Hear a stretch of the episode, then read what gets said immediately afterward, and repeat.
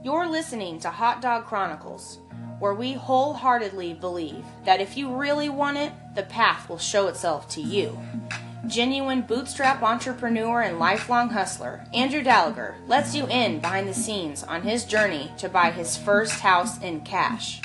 It's time to learn from real-life wins and losses, be brutally honest with yourself, and hear about strategies and resources to help you along your way to reach your biggest goals. If you're ready to get started, love the journey, and arrive at your destination, you belong here. Here's your host, consultant, rap enthusiast, and hot dog vendor, Andrew Dallager.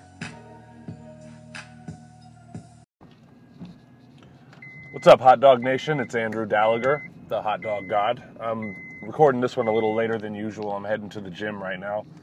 Uh, I just wanted to give you guys a, a bit of a recap on yesterday's sales, and also uh, just kind of validate what I was saying the day before that. So I don't know if you remember, but on the last show, I, I said that basically your business is not the center of the world to anybody other than you. And so I set up yesterday and saw an old friend of mine. I hadn't seen him in a while. His name's Christian Pope. He goes by K P. He's an artist. If you guys like rap, um, check him out on SoundCloud. He's pretty good.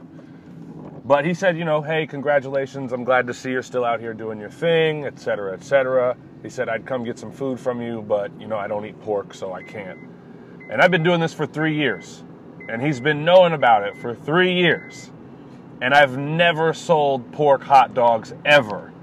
But it's easy to make that kind of a miscon- misconception about a business when it's not yours. Because you don't, you don't fucking care unless it's your own thing. You know what I mean? So, like I was saying, If it's if you're not telling people the story of your business with regularity, if you're not talking to new people that might be interested with regularity, you're missing out. And I told him, don't get me wrong, I told him and force-fed him a hot dog. Um, but anyways, overall, yesterday was it was a little underwhelming. We uh, gave a couple meals for free to the business next door, uh, just kind of to introduce ourselves to them. And Um, I also was thinking about the fact that I'm the only street food option open in the daytime, so I hit up a couple street food friends of mine to see if anybody'd be interested in working right across from me, like a, you know, friendly rivalry to get people more conditioned to come there for lunch. I think it it helped me and it helped them too. And a lot of people would think that what I'm really doing is taking money out of my own pocket. But how many times have you said, I really want a hot dog, and then said, fuck it, and got a taco? That never happens. So, um, yeah, I, I worked that out with uh, the property owner. We just, my girlfriend Taylor, she's basically the brains of the operation as far as expansion goes. And she just got all of our applications turned in for this year. We're excited. Um, we're doing like eight big-ass events with like forty thousand people, and we're planning on crushing everybody based on our signage alone, let alone the quality of our food. Um, so we're pretty excited about that.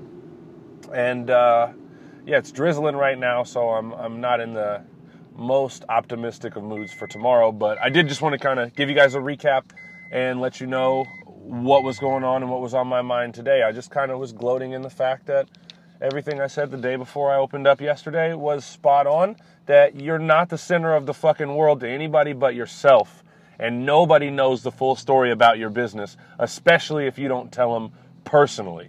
And if they hear it third party, then you better pray you told the first guy good enough that he can relay it accurately and that he cared to even say anything. So, I mean, I hope that was valuable to somebody out there. Um, that's, that's it for today.